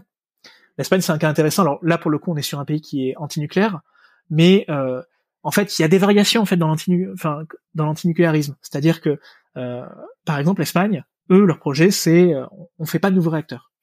Mais par contre, ils ont, au final, ils ont maintenu le réacteur actuels en service et euh, il les prolonge au maximum, tout en développant à côté euh, massivement de l'éolien et du photovoltaïque. Ce qui fait que, euh, pareil, donc là, on, est sur des pays qui, qui arrivent à des taux d'énergie bas carbone qui sont certes toujours inférieurs à celui de la France, mais qui commencent quand même à, se rapprocher de plus en plus de nous. Et puis on a un autre exemple, c'est le dernier parce que sinon je vais en trop, c'est en Europe, c'est celui de la Suède. Donc la Suède, c'est un pays qui a une très forte production nucléaire, une des plus fortes au monde, qui a également un parc euh, hydroélectrique assez important, euh, et qui a décidé quand même de développer l'éolien, alors que déjà dans les années 2000, c'était un mix, leur mix électrique était déjà plus bas carbone que celui de la France. Mais à la différence de ce qui se passe en France, c'est que chez eux, il n'y a pas eu d'opposition nucléaire, énergie renouvelable. Eux, ils sont dit, mais on va quand même faire de l'éolien. Et puis, euh, bah, si on a trop de production, bah, on l'exportera. Et ce qui fait qu'aujourd'hui, euh, dans ce pays, on a plus de deux fois plus d'éoliens qu'en France. Et, euh, c'est devenu euh, l'an dernier le premier exportateur d'électricité en Europe. Et ça, ça a un intérêt parce que euh, en pleine crise du gaz, alors que tout le monde cherchait à importer du gaz, du LNG américain du LNG du Qatar, eh bien, les Suédois, eux, exportaient l'électricité et faisaient en sorte que on utilise moins nos centrales à gaz en Europe pour limiter nos imports grâce à leur politique notamment de développement de l'éolien. Comme tu dis, il faut pas être, euh, faut pas être trop confiant, comme tu disais au début, et, euh, et, prendre prendre l'exemple sur euh, ce qu'a pu faire la Suède ou, d'autres pays pour compenser et voir venir, parce que comme tu dis, vu qu'on aura de plus en plus besoin d'électricité dans les dans les années qui suivent, quels que soient les enjeux de sobriété qu'on arrivera ou pas à mettre en place, de toute manière, on se doit de de, de développer euh, davantage de filières et de pas attendre, euh, comme on peut l'avoir euh, en France malheureusement, un débat très binaire entre soit 100% nucléaire, soit 100% énergie renouvelable, ce qui est en soit pas envisageable sur du 100% nucléaire, comme tu le disais, sur sur les prévisions RTE slash ADEME qui sont bien compétentes sur le sujet, heureusement. Avant de avant de te parler juste à la partie plus disons personnelle sur le sur les énergies renouvelables et ce qu'on peut faire nous de notre côté parce qu'on en parle au tout début de notre échange sur la relocalisation de de cette filière là euh, on en a parlé un peu au début, mais j'ai pas euh, suffisamment creusé, donc c'est pour ça que je voulais y revenir maintenant. euh, donc, euh, donc, on disait en gros que malgré le fait que ça soit fait en Chine majoritairement, on se retrouve avec un 30 grammes de CO2 à peu près pour pour un kilowattheure, c'est ça, hein, si je me trompe pas. C'est ça. Ouais. Dernièrement, c'est les derniers chiffres qu'on a effectivement pour la Chine. Ouais. Voilà. donc sur sur l'ensemble, disons, du cycle de vie. Euh, en enlevant les potentiels euh, bénéfices que pourrait avoir la, le recyclage par la suite, etc., le développement des technologies, mais en tout cas à date, euh, à quel point c'est envisageable, ben, j'imagine, hein, tu, tu, tu, me corrigeras un peu par la suite, mais toute façon, la Chine, de toute manière, va baisser aussi son, euh, son, son mix, euh, enfin, disons, va décarboner son mix, donc va se retrouver à, à, avoir moins de, on va faire, à mesure d'avoir moins de 30 grammes. Est-ce que ça a du sens de relocaliser, du coup, tout ça? Ah bah, vu de, dans tous les cas, la, la le, le, sens pour moi n'est pas euh, n'est pas le carbone. Hein. Pourquoi? Parce que le, carbone, euh, effectivement, comme tu l'as très bien dit, la Chine va décarboner son mix et et d'ici 10-20 ans, en fait, les Chinois sont tout à fait capables de produire des modules qui seront très tout à fait compétitifs en fait avec des modules européens en termes de carbone. Non, pour moi, l'enjeu il est plutôt d'ordre géopolitique et puis d'ordre des droits humains. Euh, c'est vrai que tout à l'heure, tu sais, on parlait des mines et moi, mm. je te parlais justement que l'enjeu était plutôt au niveau de l'industrie. Euh, quand on parle par exemple de polysilicium, il se trouve que actuellement on a à peu près peut-être 40% du polysilicium fabriqué dans le monde. Donc le polysilicium, c'est le matériau de base pour ensuite faire les wafers qu'on utilise dans les cellules photovoltaïques. Euh, eh bien, 40% du polysilicium mondial provient de la province, alors j'arrive jamais à la prononcer, hein, euh, du euh, Xinjiang, euh, désolé hein, pour ceux qui viennent de cette région. Je dirais que c'est bien prononcé. Mais, euh, et là, pour le coup, il y a des gros enjeux euh, de travail, enfin, sur les droits humains en fait, parce que il y a une très forte suspicion que les personnes qui travaillent dans ces usines sont des esclaves.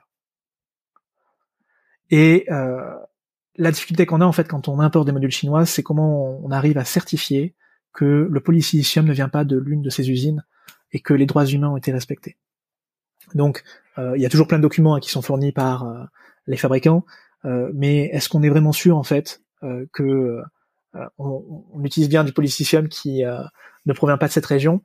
Pas forcément. Et, et puis voilà, on, la réalité c'est qu'on importe, on importe des modules d'une dictature avec laquelle on a vu ce qui s'est passé avec la Russie. Hein. On a été très fortement dépendant de la Russie sur le gaz. on a eu l'invasion en Ukraine. Euh, là actuellement, au moment où on enregistre ce podcast, euh, euh, il y a des tensions très importantes dans le détroit de Taïwan. Que se passe-t-il si demain on a une guerre entre Taïwan et la Chine, par exemple? Et donc là, en fait, l'enjeu, il est d'ordre géopolitique. Et sur ce sujet, l'Europe a un gros retard. Alors, il y a une stratégie qui se met en place, mais ça ne va pas du tout à la vitesse de ce qui s'est passé par exemple aux États-Unis. Donc les États-Unis, leur réaction était très rapide. Ils ont mis en place ce qu'on appelle euh, donc euh, une nouvelle loi qui s'appelle l'Inflation Reduction Act, donc l'IRA, euh, qui euh, donc vise en fait une relocalisation massive, notamment sur ces technologies vertes. Et, et, donc là, on a vu afflux en fait des investissements massifs de producteurs de cellules, modules, polysilicium qui sont allés massivement aux États-Unis et donc eux, en fait, on sait que dans quelques années, euh, ils seront pas forcément entièrement autonomes sur la production de modules, mais euh, euh, ils seront très probablement beaucoup plus capables de résister à une rupture totale d'approvisionnement depuis la Chine que nous. Et les États-Unis sont pas les seuls. L'Inde a fait exactement la même chose. Donc a mis en place également une politique de relocalisation qui est extrêmement forte. Ce qui fait que aujourd'hui, en fait, on va avoir deux nouveaux pôles de production de modules photovoltaïques euh, avec qui vont vraiment travailler sur toute la chaîne de valeur. Et euh, l'Europe, on essaie de mettre aussi en place quelque chose, hein, donc une alliance du solaire. Donc il y a des projets qui ont été annoncés, hein, notamment celui de carbone. Mais euh, moi, voilà, ce qui m'inquiète, c'est l'absence en fait de réaction équivalente en fait de l'Union européenne, dans le sens où quand en, fait à côté on a un pays comme les États-Unis qui qui met le paquet en fait en termes de subventions et de protectionnisme, quelle raison a un industriel européen d'investir en Europe et pas aux États-Unis ou en Inde? C'est ça la vraie question en fait. C'est-à-dire qu'aujourd'hui, ces investisseurs-là, ils vont pas forcément aller en Chine parce que euh, bah déjà en Chine en fait, il y a déjà des propres entreprises chinoises, donc euh, et puis il y a cet enjeu géopolitique. Donc aujourd'hui, il y a une crainte. Hein. on voit bien même Apple par exemple euh, commence à relocaliser en Inde euh, et arrête d'investir en Chine. Et donc là, il y a cette, cette, géopolitique, elle est bien comprise par les grands acteurs industriels. mais par contre, la concurrence qu'on a nous en Europe, c'est pas la Chine c'est l'Inde et les, États-Unis qui, eux, pourraient en fait absorber euh, les investissements euh, de euh, nos entreprises qui iraient non pas chez nous, mais en Inde et, aux États-Unis. Après, c'est quelque chose qui peut tout à fait. Est-ce qu'on considère que on peut accepter des dépendances vis-à-vis de l'Inde et, des USA et qu'on importe des modules depuis chez eux Pourquoi pas? Mais pour autant, voilà, aujourd'hui, comme je disais, les volumes d'investissement qu'on voit aux USA et en Inde, ils pourraient potentiellement répondre à, leur consommation interne, mais pas forcément à notre consommation de modules à nous. Donc si on se retrouve en fait dans une situation où on est en guerre par exemple avec la Chine, euh, ou pas forcément nous en guerre, mais qu'il y ait une guerre commerciale, euh, eh bien on pourrait se retrouver en fait avec euh, des Indiens et des Américains qui privilégient leur production interne pour leur propre marché, et euh, nous en fait nous retrouver isolés avec euh, aucune production pour nous. Donc voilà, c'est vraiment un enjeu qui me paraît davantage géopolitique. Euh, et puis euh, aussi voilà aussi notre positionnement par rapport à ces questions de droits humains que juste climatique. Mais c'est lié, c'est-à-dire que si on a on a plus d'approvisionnement en module, on peut rater notre transition énergétique.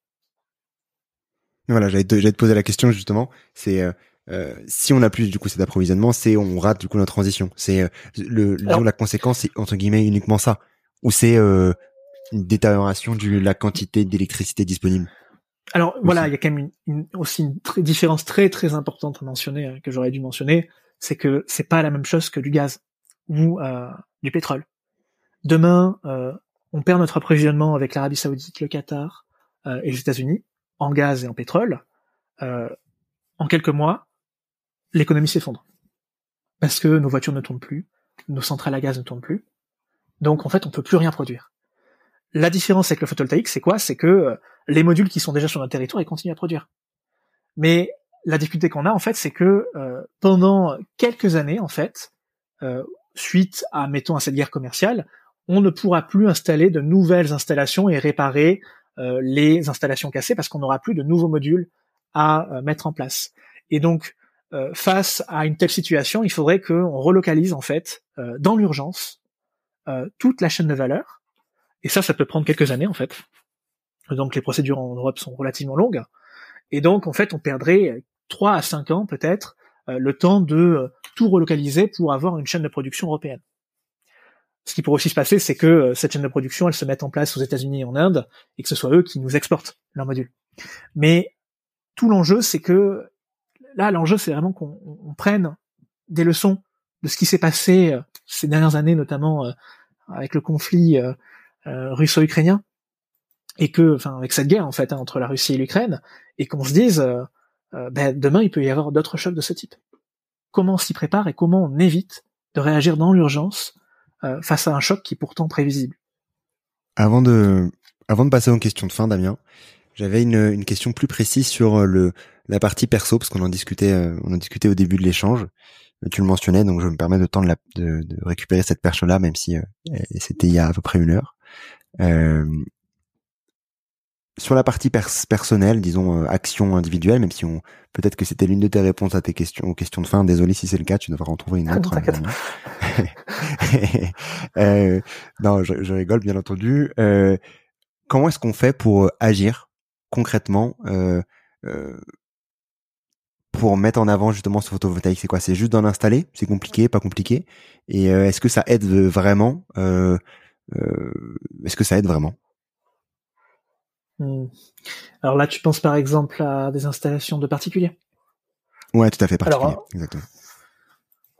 Alors oui, clairement, quand on, fait une installation de particulier, ben forcément on va on va consommer moins d'électricité du réseau et donc en fait ce qui va se passer c'est que l'électricité qu'on va produire ça va être euh, moins de gaz, moins de charbon qui va être utilisé soit en France soit à l'étranger et donc il y a un vrai intérêt pour le climat euh, de faire ce type d'installation. Donc ça il n'y a pas de souci, c'est effectivement une action individuelle euh, mais pour moi c'est pas forcément la plus importante dans le sens où pour moi le, le gros enjeu qu'on a aujourd'hui en France c'est euh, quelque part une forme de guerre d'information sur ces enjeux énergétiques. C'est-à-dire que euh, là, euh, euh, c'est pas que sur les énergies renouvelables d'ailleurs, hein, c'est aussi sur la voiture électrique. Euh, on assiste vraiment quelque part presque à une campagne de désinformation qui qui tend en fait à nous inciter à, dire que la transition est impossible. Et ce discours-là que j'entends énormément au niveau de l'opinion publique, eh bien en fait, il tend davantage, je trouve, à démobiliser euh, l'opinion plutôt qu'à la mobiliser pour agir. Et pour moi, l'enjeu majeur en fait hein, sur, euh, et c'est vrai que c'était un peu la réponse à que je voulais te donner hein, aussi pour les questions de fin, c'est euh, euh, de trouver des moyens d'action, de lutter chacun à son échelle contre cette désinformation et de rester mobilisé en fait. C'est-à-dire que là aussi, il y a eu pas mal d'études hein, de, de, psychosociologues hein, sur le sujet. si on veut réussir la transition énergétique, on ne peut pas la réussir en étant trop catastrophiste, en étant trop pessimiste il faut avoir un équilibre en fait entre euh, quelque part une forme de positivisme et, euh, quelque part une forme de doute. C'est-à-dire euh, la technologie, elle est bien présente et elle peut bien nous aider. Mais il faut pas non plus croire que la technologie c'est la seule solution et que en fait euh, tout va tout va se résoudre tout seul. Chacun à son échelle doit agir. Et euh, et lorsqu'en fait on voit des personnes qui cherchent à faire obstacle à la transition, là aussi il faut agir aussi peut-être dans le discours euh, pour euh, faire en sorte que ces personnes soient peut-être moins présentes euh, dans le discours qu'on peut entendre euh, en général. Et alors je sais pas toi ce que t'en penses aussi hein, par rapport à, tout ça, mais c'est vrai que là par exemple régulièrement je vois des documentaires. tout à l'heure on parlait du cobalt par exemple, des mines du Congo. Et donc c'est un sujet qui est vachement intéressant parce que c'est c'est des vrais problèmes qu'il faudrait régler. Mais ce qui ce que je trouve dommage en fait, c'est que dernièrement, ces quatre dernières années par exemple, j'ai vu beaucoup plus de reportages euh, à la télé sur le Congo que euh, sur les exportations euh, de gaz et de pétrole du Qatar ou la situation en Arabie Saoudite, la guerre au Yémen. alors qu'en fait, quand on, utilise du pétrole, quand on, on fait son petit plein d'essence tous les jours, enfin chaque semaine par exemple, eh bien en fait quelque part on finance aussi cet effort de guerre et puis ces problématiques de droits humains qu'on a pu voir au moment de la Coupe du Monde au Qatar. Et, euh, et quelque part, enfin, quand on voit le décalage dans l'information qu'on a euh, là en libre accès, euh, j'ai le sentiment que de plus en plus, en fait, euh, le discours nous fait dire, enfin, qu'on peut entendre, c'est la transition, ça va pas fonctionner. Et ça, ça, j'ai le sentiment que ça démobilise beaucoup. Et il faut retrouver en fait un peu un message d'espoir, euh, tout en étant suffisamment mesuré, c'est-à-dire qu'il faut pas non plus dire ça va être facile. Non, ça va pas être facile. Mais en tout cas, aujourd'hui, on a des technologies qu'on n'avait pas il y a 10-15 ans et euh, et on voit que ces technologies, euh, il y a plein de pays qui avancent extrêmement rapidement, qui arrivent à décarboner très fortement leur leur mix énergétique, et euh, il y a plein de bonnes nouvelles en fait. Et ces bonnes nouvelles, on les partage pas assez. Ouais, je je suis, je suis bien d'accord avec toi. Honnêtement, malheureusement, on, on, regarde souvent au mauvais endroit, et alors qu'on devrait aussi mettre en avant les les, les bonnes nouvelles, ce que j'essaie aussi de faire euh, via via la newsletter. Si vous n'êtes pas encore abonné à la newsletter, je vous mettrai le lien de, de la newsletter euh, hebdomadaire que je peux partager sur euh, sur l'écologie notamment, complémentaire au, podcast. Mais comme tu disais, c'est un enfin c'est un exemple très très clair de la manière dont il faut se comporter aussi en tant qu'action individuelle et et se retrouver à à se rendre compte que ça va être difficile. Hein. On est parti dans un dans 30, 40, 50 prochaines années qui vont pas être faciles, euh, qui vont être challengeantes au quotidien. Mais euh, mais voilà, on, est dans cette situation et maintenant, on, disons, acceptons-la. Et euh, il faut se rendre compte aussi de, de ce qu'il faut améliorer, comme tu disais sur euh, sur euh, les extractions, mais se rendre compte qu'il y a il y a aussi l'autre penchant à côté euh, des méfaits de, du thermique ou, ou autres et des choses qui sont peut-être plus méconnues ou moins regardées en ce moment, malheureusement. Donc euh, merci. Je vais, je vais rester sur cette sur cette note là parce qu'en effet, je suis euh, totalement d'accord sur, euh, sur, sur cette thématique. Je te propose de passer aux, questions de fin, Damien. Ça marche. en commençant par par déjà, je voulais te remercier pour pour tout ce que tu as pu nous partager avant avant de passer à ces questions-là. Euh, première question, Damien, est-ce que tu as un contenu à nous partager euh, qui t'a marqué Ouais, alors je, pensais à un livre euh, que j'ai vraiment beaucoup apprécié, qui est pas vraiment en fait lié en fait directement à la question de la transition énergétique, mais qui apporte des éléments qui sont intéressants euh, sur ce sujet. Donc c'est un livre qui s'appelle Influence et manipulation, la psychologie de la persuasion euh, de Robert Cialdini. Et donc Robert Cialdini en fait c'est un psycho sociologue qui est euh, assez connu en fait pour pour ses travaux aux États-Unis et euh, qui a travaillé en fait sur tous les leviers qui permettent, qui, qui fait que on a tendance parfois en fait à faire des choix un peu automatiques sans s'en rendre compte parce qu'on est manipulé par le contexte autour de nous. Et donc, ce qui est intéressant, bah déjà en fait, pour n'importe quel type de lecteur, c'est que ça permet de comprendre bah, comment on, peut se faire manipuler bêtement euh, euh, dans la vie de tous les jours, en fait. Hein. Quand on est dans un magasin, quand on, est face à un vendeur, mais pas seulement. Mais ça permet aussi de donner des, exemples euh, sur le sujet de l'environnement et la transition énergétique. Parce que dans le livre, en fait, il y a, y a quelques petites astuces qui sont données sur des enjeux environnementaux. Par exemple, euh, à un moment donné, il présente une expérience qu'il a menée en fait euh, avec des fournisseurs d'énergie en Californie, euh, avec lesquels, juste avec un simple message, il arrivait à faire diminuer la consommation d'énergie euh, des personnes de plusieurs pourcents. Et, et parfois, en fait, cette diminution, donc cette sobriété qui était créée par ce message, ben, elle pouvait durer plusieurs mois, plusieurs années.